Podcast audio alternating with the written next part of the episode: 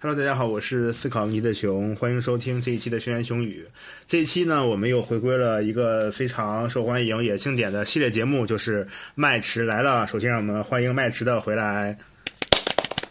给自己鼓个小掌，打个招呼吧。各位朋友们，大家好，呃，我是麦池，我又回来了，回来上学了。感觉感觉就是我们两个人好像太久没有这么呃远程录节目了，然后呃各种技能都有点生疏哈，包括录制的流程呀。海一二三，开始打板都不会了。对呀，怎么介绍呀都不太会了。然后今天应该是刚刚过完这个正月十五，这个年呢就算是。过完了，过年期间呢，麦池是今年他是回家过的年，然后呢，我是在上海这边自己过的年，想着跟麦池约期节目，我们一起听听麦池最近呃过年怎么样呀，又发生了什么事情呀，然后新年有什么打算呀，大概聊一聊吧。然后聊成什么样呢，我们也不知道。你你有什么想法吗？就是给大家一个嗯好的开始，然后希望大家呢都能够加把劲，冲冲新的学年。然后能有更好的成绩，跟大家一起开心的开始这一个新学期。二零二零年对于麦驰来说应该是挺重要的一年吧。这一年麦驰是呃开始读博了嘛，然后呃前面的节目也跟我们分享过一些他的一些困惑和经历吧。大家可以呃没有听过的话，可以去回去再听一听我们的节目。然后呢，那二零二零年本来这一年呢也有很多事情，也也是麦驰来说很重要的一年。我这边呢也是有很多事情吧，尤其是从。感觉是从十一月、十二月开始，就这两个月到现在一直就是很忙，对，也有一些感触吧。所以说，我们今天就是连带着回顾一下，连带着新的展望，总结一，连带着看看新的一年，然后听听麦池的一些想法和安排吧。嗯，如果说哈，假设让你就是从我们上次录节目到现在这个时间为止，可能有好几个月了，我们现在好久没聊天了嘛，你特别特别想跟我说的。就三件事，任何事都可以。你想说什么？你先给我们说一说吧。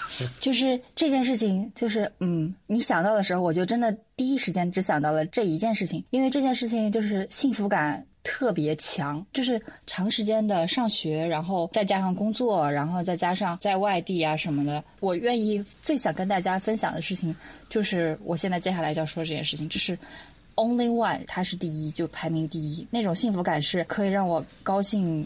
很久很久很久的一件事情，就是因为其实我要在家的时候还是比较放松的嘛，然后。呃，基本上，呃，科研任务就没有没有很多，因为没有安排硬性的任务，所以就基本上还是属于散养的状态。老师也不会特别的，呃，迫使我说需要干很多活。但是我要分享的是，嗯，生活上的一个一个幸福感，因为我家在嗯江南小城，气候很温和，不会像北京这么这么浓烈的气候变化。我在家那段时间其实已经基本上是春天了，大家穿的都很很轻快了，气候都是那种暖暖的小风吹着，就非常非常非常的舒服。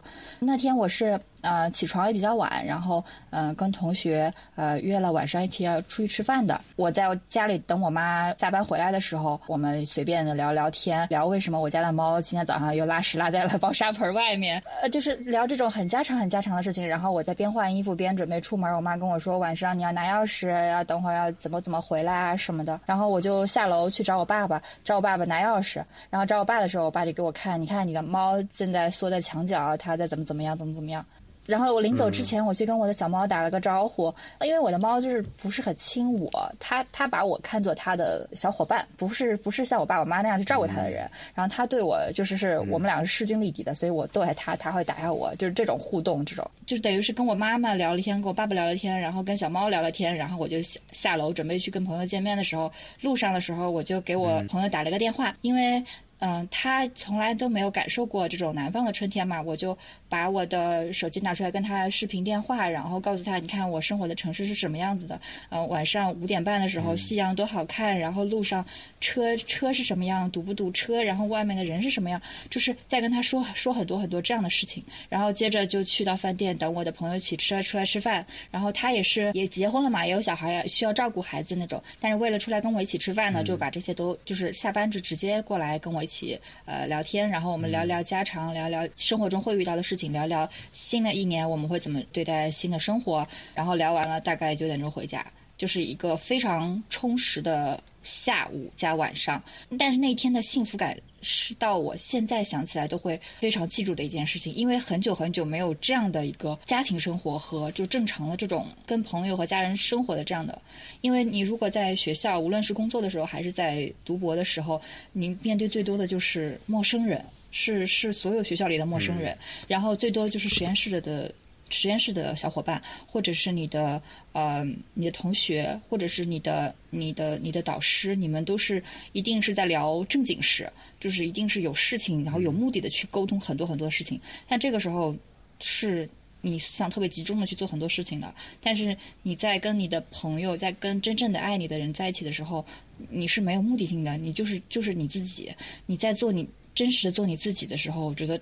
特别特别的轻松和快乐。虽然我在家很懒，我爸我妈很嫌弃，但是我走的时候，我爸我妈还是非常非常的舍不得。就是就是就是那种很真实的存在。这种真实的存在是已经很久很久很久没有在我的生活中出现过了。就可能我的表述不是很清楚，但是就是那种幸福感是可以让我高兴很久的。明 白明白，可以感受到。你的假期应该比较长吧？你是从几号开始放？哦，我放了有一个多月。一个多月是吧？你看，这就是。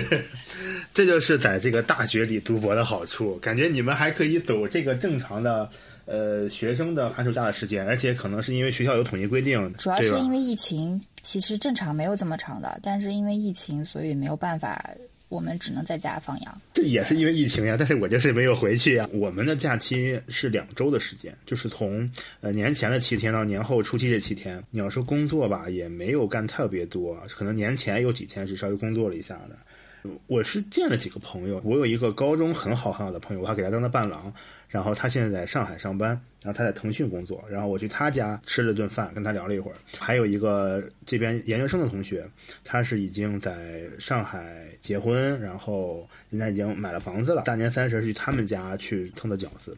后面又有一天呢，我又见了一个我肯定排到前三的这么一个好哥们儿。然后他是，呃，因为他当时本科毕业就工作了，然后一开始是在。北京那边上班，去年初的时候呢，他就是从北京，然后跟他以上一个工作的前领导一起来到这个无锡这边工作了。所以说，我又去跟他待了一天，他是在无锡的，跟他待了一天。就是这三次跟这个朋友的吃饭啊、聊天啊，应该是我感受最深的一件事情，就是过年这个期间。当然，我们也是很久没见，聊了很多，也挺开心的。我是其实。聊完反而有点焦虑了，就是我是看到了三种非常不一样的生活。等一下哈，第一个去的是我研究生的博士同学的家里面，她老公现在也工作了，然后她也是，她已经答案变了，她现在已经转成博后了，也还挺好的吧。然后就反正聊的一些都是课题上的事儿啊，有的没的事儿。嗯嗯嗯。然后呢，第二个是去了我这个呃高中同学家里，他现在腾讯工作，他也结婚了，然后在浦东那边租的房子。他就是现在就是是攒钱，然后打算买房，呃，就打算考虑很多后面的生活，对吧？然后就是呃，大概结婚了有一两年的时间的样子了吧。我会感觉到，就是可能我未来的一两年，就是会在他那个状态。再往后又去了我初中同学那个家里面，他现在无锡，他呢已经有宝宝了，他的孩子已经快两岁了吧，然后也会。走路，然后也能说一点话。他老婆是在无锡，现在还没有工作，自己在一个人在。然后我这个同学他就是在外面工作，然后挣钱。我就能感觉到这个可能是我大概三四年以后的那个状态。我我我去的这三个同学家里，分别这看到了可能呃过一段时间的我，然后再过一两年的我，还有再过三四年的我。就我就是感觉我对后面的生活吧，又有一些呃希望和向往。然后呢？但是又有一一些焦虑和紧张，就是这种未知还是很强烈的。而且我看见他们在不同阶段，我觉得他们都都很不错，但是也感觉他们都都挺不容易的吧。所以我就是感慨了这么一下，因为确实是看到了很多不同阶段的人。就是其实其实这种互动真的很好，就是大家真的在在认真的活着，特别踏实的活着，然后特别踏实的为自己、为家人、为爱的人去跟全世界也不能叫战斗吧，去去磨合，然后。变成生活中的样子，就还挺好的。我我的同学就是，因为我也不是那么喜欢社交，然后就是聊天的时候，就是会聊聊状态，聊聊有的没的。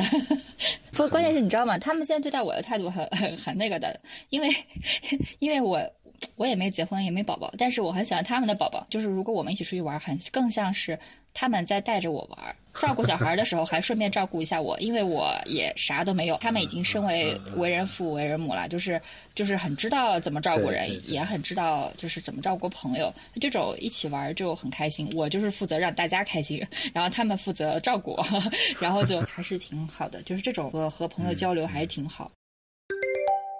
我就是觉得，我其实一直来学校这边，虽然学业上什么的，其实我其实我并不操心。我现在我也不操心我能不能毕业，我其实就是感就是孤独感，就是这种孤独感是一直存在的。我不知道这是不是个大问题，但是这是个问题。什么叫孤独感？我不太理解。就是很孤独。是什么叫孤独感？就是很孤独。我其实我觉得我也不是闲的。就是我有课题，我也连轴转，然后我也有室友，我也有好朋友。大家开始开始需要独立思考，独立做你的课题，还独立的生活了。开始就不是能有人每天跟你分享你的你的开心、你的快乐、你的你的所有生活的全部。哪怕是我看到一朵小花，我说我觉得这朵花很好看，我也不可能说男朋友在忙，我就把这个事情发给别人。就是。就是会有这样的小心思，或者说你在生活中的小情绪。当然我知道这不是不是个很大的事情，但是这种孤独感是一直存在的。从开始入学开始就有我，我觉得如果是你的话，因为你一直跟朋友生活在一起，可能会好一些，因为你们会日常交流会特别多。但是我的话就是室友嘛，就是而且是我独立生活过了之后，再有交到新的室友，那我们这个时候都是比较独立的，就是大家各自玩各自的，各自过各自的生活了，就不会是那种更密切的那种交流，然后分享生活那种。就你跟本科的时候的同学。肯定是完全不一样的一个状态了。你要这么说的话，我跟你差不多啊。其实虽然说，呃，我和女朋友现在住在一起，但是你他工作也很忙，然后可能基本上就是说我走的时候他还没起，然后晚上可能我回来了他还没起。这样说会被打死。交流是交流是不太多的，就是因为他也很忙，他最近这一年多吧也在。处于一个事业的非常非常快的一个上升期，包括他的工资啊、年终奖啊，还有他的职级啊，都在一路往上升。就是他也很很辛苦。其实我们的交流只会在出现一些问题的时候，我们才可能会有一些比较深入的交流。对，就真的是我每我每次跟他说的时候，都在说正经事，就是。哎，我们看到这个文章，这个文章怎么怎么做法，怎么合，怎么合不合适？然后就是，哎，我们最近看到了什么什么？呃，我们一起讨论一下这个未来的发展有什么样的可能？然后就是很正经，就是问题是谈恋爱谁要聊正经事啊？你像我在实验室里面，平时的就生活里面，我也不太跟很多人交流的。我觉得这种孤独感是挺正常的吧？可能每一个在读研究生、读博士的人都有这种想法，因为首先你每个人都很忙，对，大家都有自己的生活。然后你最多的时候就是可能食堂一起吃饭的时候聊点但是有的时候你可能状态不太好的时候，你吃饭的时候也不想多说什么话，就是也不太可能会谁没事干会跟大家天天聊什么心里话，聊很多东西也不会。有的时候我就能感受到。那种孤独，我也很理解你的感受。我其实会选择把我的一些想法啊，我的一些思考啊，写一些小的东西，直接比如说你发个，先发在极客上，发在什么这种，发个什么朋友圈啊，或者是随便分享一下，找不到一个我可以对应的那个人去说。但是我会想办法把它表示出来。你这个是个很好的方法。我现，但是我现在找到了另外一个方法。另外的方法是转移注意力。哎，这么说，其实我比你还要内向一些，就是因为你会记录下来，但是我不会。我会，我希望把它忘掉。我希望把这件事情就，如果有情绪的时候，就把它盖掉。这件事情我当做没有发生，然后我用其他更开心的事情把那个不开心的那个事情给 cover 掉。比如说，我可能会去运动，新请了就是网球教练，然后我跟朋友准备去打网球，我们准备去学就是。呃，自由泳会给自己安排，就是这种能够动起来，然后能够你就是会沉浸在其中这种运动，然后去转移自己注意力。然后另外我也有打算，就是就是会想要学着剪视频或者做手绘之类的，就是呃能投入的，然后呢又能够在能在积累中能看到自己就是肉眼可见的这种成长的，嗯这样的事情，给自己多找点事情。虽然就是可能你在博士期间其实。能做这些，未来有可能会被被发展成为这种小爱好的这种时间，其实不是那么多。但是我还是希望，就是我在整个的学，就是在学生过程中，既然还有时间，就不如让自己过得更更开心一点，更充实一些，把注意力就是分散一些，不然会太沉溺在那些就是让自己专注的事情上。我想说的是，先别说剪视频了，你先把剪音频学一学，好不好？你 你好的，你先把我们的音频节目这个剪辑的任务承担起来，我就给你点一万个赞。剪，我跟你说，我就怕剪完了你就哭了，因为我感觉我还是很有想法的一个剪辑师，所以。啊，没没关系，就是你可以尝试嘛。这个系列也是你的节目，然后呢，你可以尝试去怎么做，都没问题的。只要不让我干活，我什么都可以接受，是吧？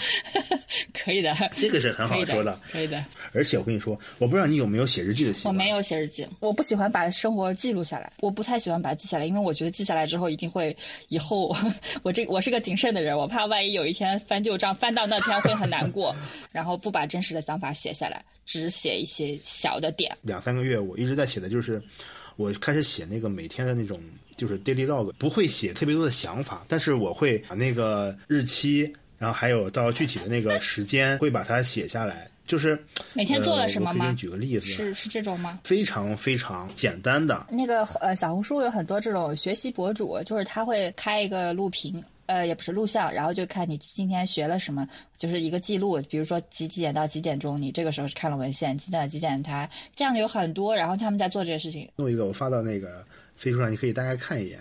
会把我那一刻的感受、做的事情写下来。比如说 是你这个马赛克打的，我看到啥写？剩下我跟你说，它上面写了什么？写了很多什么相关，然后这个什么什么。好的，好的，这是。我给你念念，比如说这个，呃，二零二一年的二月二十二号，大概是。我在四点四十五的时候是早晨哈，就写了一个有点失眠，然后七点五十六的时候我写了一个出门去实验室，下午两点一刻的时候我写这个需要整理一下什么什么东西，然后发给老师。呃，那天晚上八点零九的时候我写了一句话，感觉论文还是写不下去呀，就是。就是没有太多的具体的思考或者是引申，就是我会记录自己真实的自己。就是当我一旦感觉我在那一个瞬间情绪有波动，晚上醒来以后，我一看表达四点四十五，那个时间我是有波动的啊，我是想，哎，坏了，今天又睡不着了。一旦我意识到我的情绪有波动，我就会打开手机，打开那个 app，然后我把那个。我当时那个状态写上去，不一定会写想法，但我会把那个状态如实记录下来。哎，我感觉你这个很好玩，你知道吗？这个你知道，就是那种社科院很喜欢做这种调研，就是 你这个你要是记一个月或两个月，是你可以你可以做数据统计，统计你长时间以来的什么时候情绪波动最大，然后比如说是饭后，或者是比如说是呃在遇到某个事情之前，这个你可以对自己一个长期的记录。哎，这个很不错，哎，这个想法很不错。二零二一年的二月十五号，我写的是呃过年前两天，基本上在家摸鱼刷 B 站视。视频看了很多情侣 UP 主，然后，然后下一条写的是有那么一点想录视频的想法吗？然后下午呃三点三十三我就写的是啊现在在去无锡的路上找那个我那个朋友去聊一聊，然后再么下面一条我就写的是哦我现在知道我这个朋友一年的年薪是多少钱。当我一旦情绪有波动的时候，我就会在那个时间点下意识拿手机记录下来。我是感觉我大概这么这个方法我用了两三个月吧，呃我是感觉会更有效的控制情绪吗？如果如果是我会想要，我理解的是，你情绪的波动一定是你心里有想法，你一定是有一些事情呃触动到了你，但是呢，你又没有办法及时的疏解，或者你没有办法跟任何人说，那不可能。比如说，我突然今天，对吧？我四点四十五失眠了，我不可能把我女朋友叫醒，对吧？我说我睡不着，我说醒来了。那可以叫你的猫啊，不要叫。就是这个方法，我想说，我感觉就是说，你把它写下来，就像在跟一个人说话一样，但是这个东西你又不会说是去。呃，麻烦任何人怎么说呢？也不像是一个树洞吧，它就是一个你如实记录那一刻发生的事情。这个时候你写下来以后，我的情绪那个瞬间就会平复很多。你可以尝试一下，写下来了以后，这个事情就发生了，然后它也过去了，然后你就会平静一点。嗯，十七号我写的是十二点五十，我说我写了一个去实验室收收心，然后稍微做一点计划，然后然后三点下午三点彻底清理了我的键盘，键盘现在非常干净了，好爽。就是 就是可以可以可以，不能说它是日记，你知道吗？因为它没有什么逻辑，它也没有记录什么他的心情。但是我真的就记录下来，就把这几个字写下来以后，是一个特别特别直接但是简单的方法，你可以试试。所以真的是关爱关爱博士生的心理健康这件事情，其实非常非常的当务之急。我们的就是心理咨询师有非常非常多，虽然我不知道价格怎么样，但是我知道有非常多的心理咨询。老师，那个工作室有很多人，然后我们在假期的时候也会，辅导员什么的会发那种，就是说如果有假期需要做心理咨询的学生，欢迎联系什么什么什么什么。你觉得有什么事儿吗？我们都没什么事儿，就但是是会有情绪波动，但是就是会想要把这个事情给让他尽量平静，因为这样对所有人都很都很好。不是说不能有情绪，只是说需要更更有效的控制情绪，是不是？感觉又聊偏了，怎么聊到心理咨询上？哎呀，没事没事，我们我 一贯的风格。然后想聊哪是哪，本来想要聊聊就是新年的那个什么，然后聊到了。哎，但是我觉得这个聊的更有效，你知道吧？这个这个更好，就是就是因为这个也是一直以来跟上回那个那个做做数据的那个问题一样，也是一直以来困惑的问题。那个感触是是没有人能跟你共情的这件事情的。你这个是可是个是个还挺挺好的建议。我觉得我那个也很好啊，大家一起运动运动也很好。如果你身边能找到这么两三个跟你愿意一起做一些事情的人，是挺好的。好，我们这个话题就过了吧。我们再我们再往下聊聊。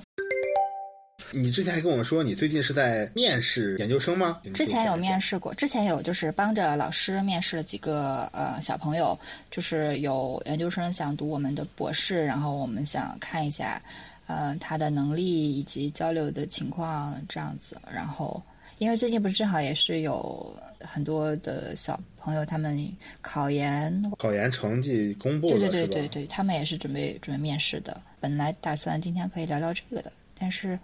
要聊吗？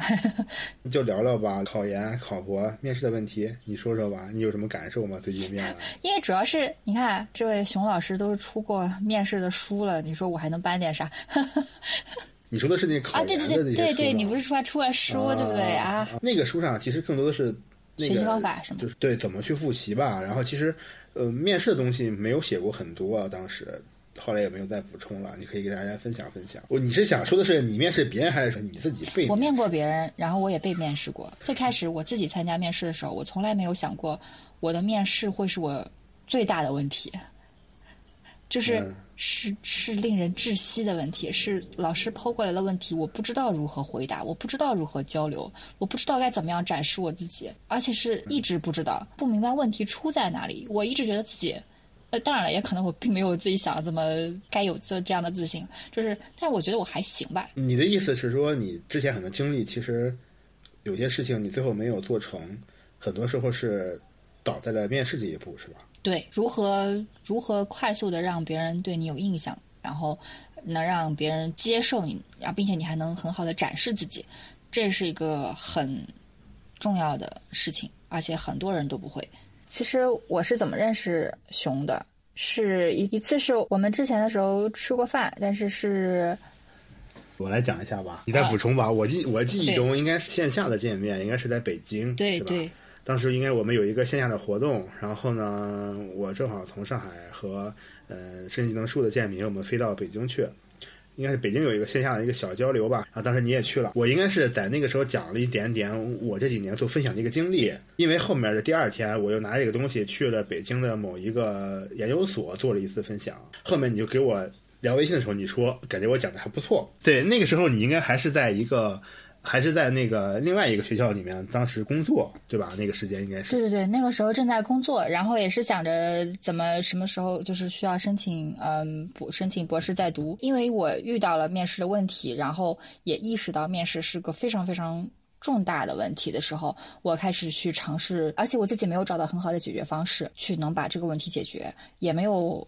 更多的老师能够去指导这件事情，那身边的人他们不太需要这件事情，不知道为什么。但是可是很奇怪，你就找我来问面试的问题。其实我跟你说，我真的有这种能，我现在发现我有这种能力。什么能力？就是筛选到合适的人的能力。就是我知道什么样的人气场跟我是合的，我们可以深入的交流，彼此能够互换想法的这个程度。至少我在我这方面，我很诚心的跟对方聊天的时候，是可以聊到。互相交换信息，然后能够愉快的，呃，接下来往往后的那种深层次的交流是可以做到这件事情的。我觉得这个还挺好的。你为什么会想起来给我打电话，然后问我面试的问题？因为当时我工作的环境，周围的学生都是呃博士生，在他们当时进行博士申请和面试的时候呢，他们是不存在所谓的面试卡壳这件事情的，因为他们的本科学校都非常的优秀，他们是很懂得如何去展示自己，如何去表现自己，如何去表达自己的。我在这块儿是完全。全的空白，在我参加这些面试之前，他们做自己就可以了，他们做自己就可以参加顺面试和和顺利通过面试，但是我不行，我从来没有经历过这些东西，我也没有见识过这件事情，我也不知道别人是什么样子的，就是这些，直到某一个老师点醒我的时候，我才知道。这才是我最大的问题。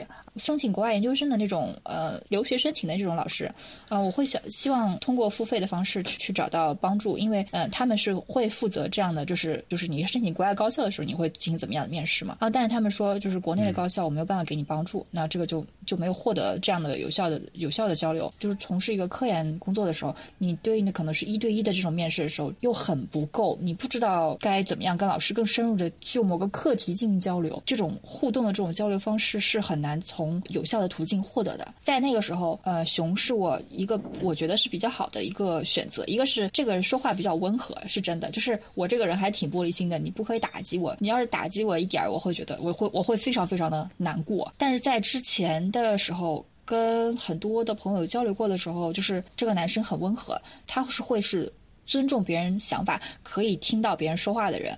这种情况下，我会愿意能够更真诚的交流。我知道这个朋友是尊重我的。他不会因为我的什么样的窘迫，我之前遇到了什么样的状况，他会看不起我或者怎么样？这是我交朋友的前提，并且我觉得也是有这方面的经验。至少在当时他做的这个给我们一起做的这种小范围的这种交流的经验的时候，我觉得他的在讲述那些东西的那套逻辑是我非常非常认可的，是我从前没有学到过的。我也很希望能够未来从他身上学到这样的东西，然后接下来我会有更多东西能能分享给彼此的。呃，我觉得信任这样的朋友，然后不妨听听他的意见，如果他能给。给我很好的建议，那也很好。如果如果没有，那也是一次很好的交流。就是这个我并不输，而且他当时也真的是给了我很有效的建议。虽然后来我的面试还是不是很顺利，但是我记下来了他交给我的事情。然后你说我吗？对我，我写了那个，你知道吗？我写了那个 记事簿，把把所有的面试的要点都其实当时都整理出来了一整份，哪些是我应该要要关注的，哪些是怎样回答的。真的假的？我都没有印象了。如果你还在的话，你到时候后面发给我看看，或者发给大家看看。呃。我真的有，我在整理了。我真的有，我怎么发给你？我我已经看到了。就是你截图发到我们飞书上吧。因为因为当时这个面试的事情对我很重要嘛。哎，我觉得写的还挺好的。里面有自我介绍，有成长，还有一些可能会被问的问题怎么处理，还有一些看起来可能刻薄的问题，比如说为什么要离开之前的地方呀？可能确实这些问题都是当时你被问到的，或者说可能会被问到的。对对对。就是还是非常不是那么寻常的问题。当时的面试状况是我每一次的面试都都会出现一个新的问题，一个新的在我临场绝对想不到的问题。嗯，我不知道别人，可能是我是应变能力也不足吧。就是真的是针针都扎到心里的那种。后来就选择还是放过自己吧。他们也不是为了刁难，对对对，他们就是要看一下你当时是怎么想的。也许你你最真诚的表现自己，可能就是能够打动老师，这是没有问题的。对，我太慌了，就是，因为我们会很清楚的知道，一批比如说十个人，有三个是肯定要的，有三个是确定有可能会要或者不要的，还有三个是肯定不要的，是会有这种。明显的倾向性和老师们选择学生的这种选择的，所以变成是你没有吸引住老师，然后你没有拿得出手的简历或者文章或者是学历，你根本没有办法去做这种选择。对于当时我来说，就是他问什么根本不重要，他就是，嗯，他就是没有选择你。对对，我懂这个。哎，说到这儿，我就想说一句，就无论是你我们之前。考研啊，考博的面试，还是你后面工作的面试？因为我前一段时间也面试了一些，有一些面试嘛。嗯。我的一个很直观的感受就是，面试的环境肯定有三个因素。嗯。一方面的因素是你本人的真实的个人的实力和能力和你的水平，对吧？假设你就是一个呃考研笔试全专业第一的一个学生，那你去了以后一定是带着优势去的，这是你本身的个人的实力，这是第一块。那第二块呢，就是你面试时候的临场的一些表现。那第三块呢，我是想说，我。现在感受是第三块是最重要的，无论是你去面试硕博还是面试工作，这个工作他们此时此刻缺不缺人？假设他们这个岗位特别缺人，就是我现在需要招五个，我已经面了两个月了，一个合适的也没有，或者只有一个两个，那这个时候你的面试成功几率就会很大。如果说这个工作可能。他们就不怎么缺人，然后这一两个月、两半年之内可招可不招，那你面试成功几率就会小很。所以说，你们也不要呃太怀疑自己的一些一些能力什么。一个是自己能力，一个是你面试时候的发挥，然后还有一个是你实际你的公司或者你的高校的老师的名额，还有他们要的人多少。这里面其实最根基的是第三点：我这个实验室今年到底有没有两个名额，或者说我这个公司这个岗位，我是不是就很急着扩招，我就需要多招五个人在这半个月之内招齐。再往上，个人的能力是第二层，就是你本身是一个什么底子来的。最后，最后。呃，有点因素的，可能才是你面试那一次的发挥。我是觉得不需要过分强调你这个面试的一些东西。说白了，这个工作很缺人，着急要人，然后呢又没有什么合适的，再加上你本身的一些经历还不错，然后最后再加上第三点，就是你的面试的表现还 OK，那你这个就八九不离十了。如果一旦说你这个面试的下面的底子就很少，他就可招可不招，或者我只有一个学生，然后十个人来选，那那个自然是很难的。大家还是要理性一点看待嘛，这是我的一个感受，我就先分享。对，我想说的是，还是有一些细微的差别。就比如说，如果呃针对本科生，就是那种夏令营的方式去入选博士的时候，可能大家看到你的就是你的学习能力，可能真的是当时面试的时候的临场表现可能会更占优势一些，因为因为大家都一样，都是都都是本科生了，那可能就是你的嗯，就是包括知识储备和技能储备都还是相对有限。那这种情况下的时候，大家可能就只要看到学习能力应变能力、抗压能力这种综合能力很不错的，就会被优先被点走。嗯，在接下来，如果是就是研究生去考博士的时候，就会有一些倾好性了。比如说，就像刚才说的这个所谓的。类似于这样的就是供求关系，就是研究生的时候，你有一个什么样的点，你有什么样的基础，是你的博士老师最看重的，他也很需要的，他的实验室未来发展很需要这方面的人才和这种知识储备，能你能给他一些呃，包括灵感，包括指导，包括建议，那他是非常非常需求的。那这种无论是你你是博后，还是你是去面试你的导师的这个博士生的话，这方面都是有优势的。这种已经有这种专业技能的人才去面试的时候，是这个才是最核心的。这就是刚才熊说的这个供求关系这件事情。还是有很多更更更核心的问题的，所以我们要去站在上帝视角，就是能够把自己放的位置再高一点，去看整个全局，当时你是属于什么状况，然后去理性的评价你的你的每一件事情啊，嗯，就是还是不要太陷进去吧。真的是选好你要去哪儿面试。或者面试什么，这个还是挺重要的。这个确实是挺重要的。对对对，还是 审时度势，就要想清楚，要对自己有特别清楚的认知，知道自己几斤几两，知道自己能给老师带来什么。然后你有什么样最打动人的点，你你还能为老师提供未来什么样的发展？你要把自己看得很清楚，然后你要给老师清晰的表达这一切。另外，你考虑清楚这个老师适不适合你，给出你的这些闪光点之后，这个老师会会回回过来看选择你。如果当你都表现出。如这样的不只是积极性，而是这样的闪光点都没有打动他的话，照我的尿性就是换人。那你面了这几个学生以后什么感受吗？就是你帮你们老嗯，就是大家其实都不太积极的。呃，是本科还是研究生啊？研究生面博士，畏难情绪特别大。我不知道是因为我们制作做的东西真的难，还是什么叫畏难情绪啊？比如说老师安排了一个任务，要么他想的太简单，要么他想的太难，然后太难了就不做了。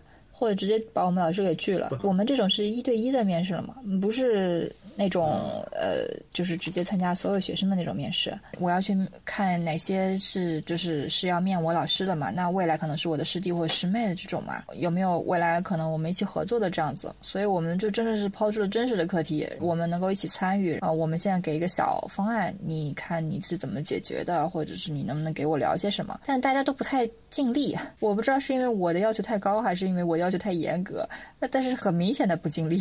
比如说，如果当时。最最开始面试其他老师的时候，这老师让我学习什么什么什么方面知识。如果我觉得太难，我会告诉他老师太难，他会降低要求，告诉我什么什么样的背景，呃，你可以做什么什么样的事情。就是你要么就主动交流，你说你不会，那我就告诉你我们现在会什么，我们一起做。不愿意做，你也可以直接告诉我你不愿意做。但是你不能是你正在做着，但是做着吧，好像又没有特别的呃用心去做，我就会觉得，哎，你好像不尽力，你不尽力，我就觉得。就这么好的机会，你不不把握，然后你也不不不努力的学习，我就会觉得，哎，那好像好像不是那么的合适。只是我的个人的感受啊，这并不影响老师的判断，老师判断还是有他自己的标准。但是如果是我的话，我觉得我是个严格的严格的人。后面应该是现在考研成绩出来了嘛，大家肯定很多人会面临一些各种学校的面试啊，哪怕你如果是不是很理想的话，也会有调剂的面试什么的。嗯，要不咱俩再讲讲我们之前的关于考研或者是什么的一些考博的一些面试经历，啊啊，稍微分享一个，然后好讲讲自己当时怎么面的，囧的呀，或者是深刻的地方。要不听你说吧，我的太囧了，我的都是那种，就是按照现在的流行话，我就每一个面试都可以让自己脚趾抓地抓出三室一厅那种。我就是应该是当时研究生毕业，然后不是本科毕业，当时夏令营的那个面试，夏令营的那个面试约等于你后面考研的面试了。呃，夏令营的面试过了以后，考研笔试分过线了，就可以免复试直接被录取。现在回想起来，我代表了一大部分。嗯，如今的本科生的状态吧，就那个时间，大学四年，前面两年我深耕各种社团活动，还有摸鱼。大学那两年基本上就没有干什么正经的事情。去面试的时候，嗯，我们是一个学生面对 N 个院士还有教授那样的围在一圈。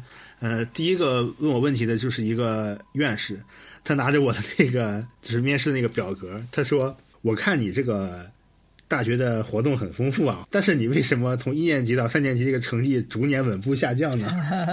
你说这是因为这些活动参加多了，逐年稳步下降？我那个时间去，首先我个人科研上没有什么建树，在本科的时候，而且我又是第一个去面试的，抽签面试我抽了第一个，第一个很惨的第一个。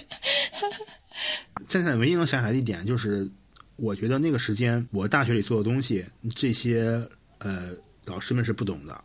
然后呢，这些老师们问我的问题呢，我也是不懂的。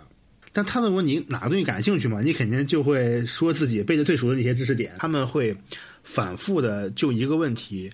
如果我答上来的话，他就会继续再追问，然后我又答上来，他会再追问，直到问到你答不上来为止。他第一个是想看看你对这个东西了解多深。当你会面对这种反复的这种追问的时候，你是一种什么样的状态？呃，如果我不会的话，我可能会讲一讲我的想法，或者我觉得可以从哪方面去考虑。就这些问题，我是都说到的，所以他们觉得可能，呃，我的逻辑上或者思维上是有点优势的，所以最后成绩没有那么差，中等偏上的成绩最后通过了那个那次就是呃夏令营的面试，这是我唯一的经验吧。我们现在如果是研究生的这个状态，本科。百分之九十九的人都没有太多的所谓科研经历，你也没有太多可以拿出来吹嘘的一些资本，比如说哦，我本科就去了什么实验室啊，做了什么研究啊，这个都差不多。如果你没有这方面特别强的科研基础的话，你也不用说愣要编出什么来，或者说你也不用特别担心。首先，你的基本知识你要有一些准备一些，然后你针对你要面试的那个学校的老师这些专业，你要准备一些有一些了解。那你最起码了解他们实验室做什么的，了解了解他们是有一些什么新的研究进展，你可能。自己会有些疑问，你可以带过去。过程中，你就是要很坦诚的说你做过什么，没做过什么。因为你要知道，那些老师们都是那么厉害的人，你随便说一个，他们。大概跟你聊一两句，就知道你说的是真的还是假的。没有必要太过于美化你的经历，你没有做就是没有做过，然后你都做了什么就是做了什么。但是呢，你要尽可能的去把你做过的一个东西，然后呃组织一下语言，整理一下思路，说一些可能会对你的面试或者或者对你后面的生活工作呃有意义的、有好处的那么一些点来。只要这东西你能迁移到、能联系上，然后面对老师的问题的时候，你能够说出自己的想法。呃，你最好还有针对性的准备一点点你的问题，比如说你的一些思考就可以了吧？我觉得只要大家看的，就像你刚才说的，这种本科生到研究生的阶段，无非就是你的逻辑怎么样，你这个人的话能不能说清楚，然后呢，你的想法。能不能表达清楚，这个是很真的很重要的。然后就是大家会觉得你这个学生是不是那种比较踏实的，或者说是比较会思考的，不是那种很浮躁的、很很油的，一说成一百的那种，应该也是一个要注意的点。大概就这些吧，我能想到。嗯嗯嗯，我给大家面试的建议其实是一个，就是说我比较会，就是说面试中间可能会更多的体现你的嗯学习能力和适应能力，因为这个是。呃，作为本科生来去读研究生和读博士来说，是大家普遍的一个比较重要的需求，就是你要会学习，你要知道怎么去对对一个领域能够去去有一些比较深入的了解。这个过程是可能是需要你自己去在面试中，或者说在跟老师一对一的呃聊中，你要体现出你这个学习的过程和学习能力。然后第二个点就是说，你去回答问题的这个思辨的这个呃逻辑的思维。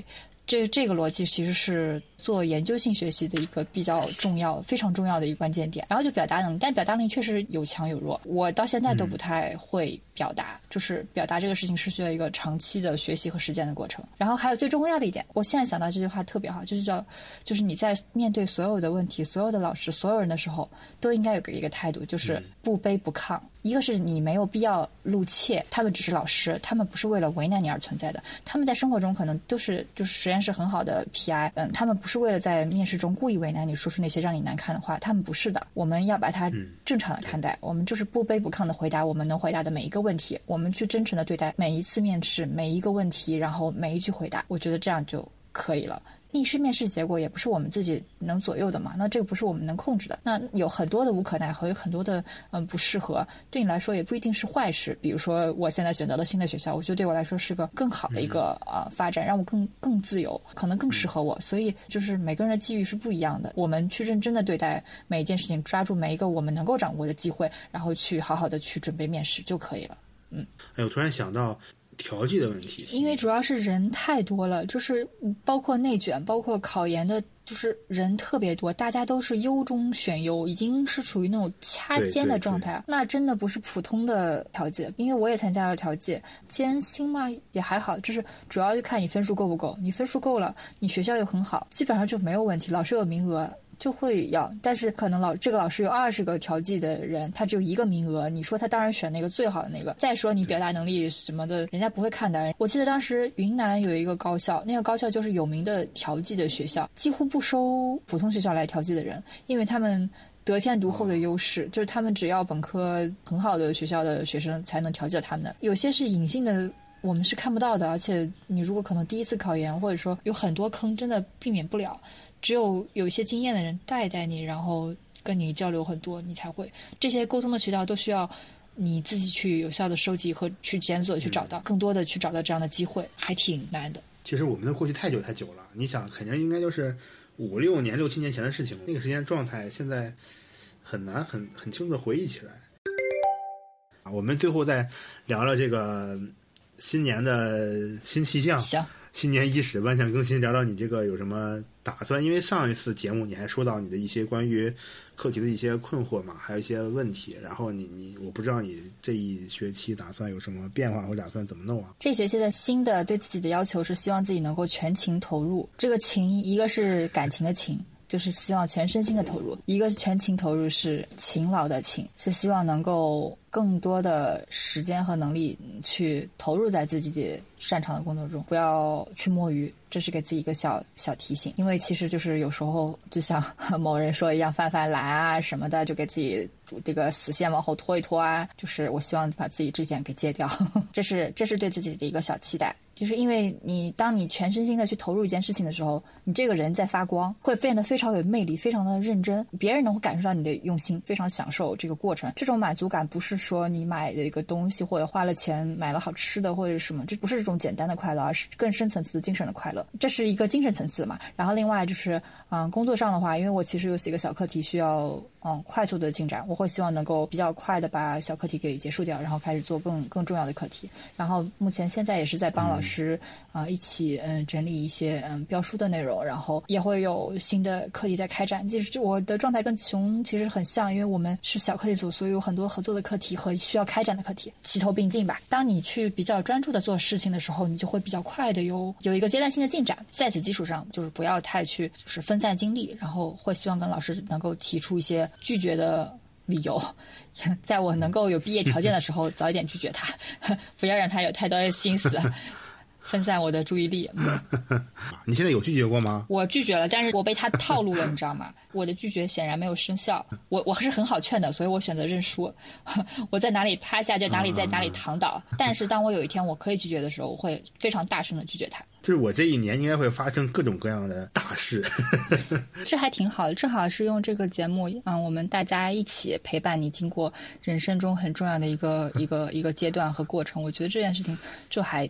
挺有意思的，也挺有价值的。你回过头来看的时候，会觉得，哎，是那么多人陪着你一起经历人生中重要的一年。我录这个节目的时候，我也觉得想要记录我真实的生活，记录我的呃，这个因为我也是比较千辛万苦的拿到了这个机会去做后面的事情，我也会希望能够回馈大家，然后也是大家陪伴我一起嗯成长。哎，你要不要说一说？你要不要说说这个那个我们节目接下来的安排？什么安排？哎呀，你不是上次说那个做一下新的内容的安排？我现在已经学会了，就是不做出来先不要说，省得被打脸。那对我们的节目也有一个小小的祝福吧。就我就是只是希望说，我们这个系列肯定现在做下去嘛，因为你只要你你还在上着学，你还在读着博，就肯定你会有一些想法和困惑，跟大家是类似的，可以共同分享一下。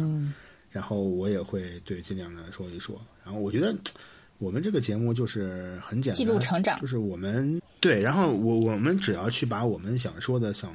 录的东西录出来，然后我觉得好的内容肯定是会有机会被更多人听到的。嗯，就是也希望走听节目的大家都可以怎么讲，这一年能够实现自己一些小小的心愿吧，开始学习，尝试记录一下自己的想法呀、生活呀，然后学着分享一下。嗯，对我就是能想到这么多了。你有什么要祝福的吗？就祝福大家开开心心，没有烦恼就可以了。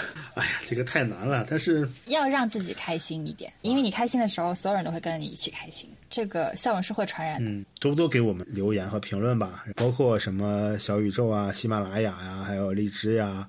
都可以，然后也可以给我们写邮件，有什么问题的话，也可以给麦石的邮箱写邮件，会把你的邮箱放在我们节目的说明里面。如果你有很多想分享的，比如说什么今年考研的收获呀，或者后面有可能你面试这些心得呀，也可以嗯来来给我写邮件申请当嘉宾吧，都是可以的吧。那我们就希望能够嗯继续陪大家一起成长，还有给大家分享更多内容。那我们今天节目就差不多了，嗯，好的，我跟大家说个再见吧，拜拜。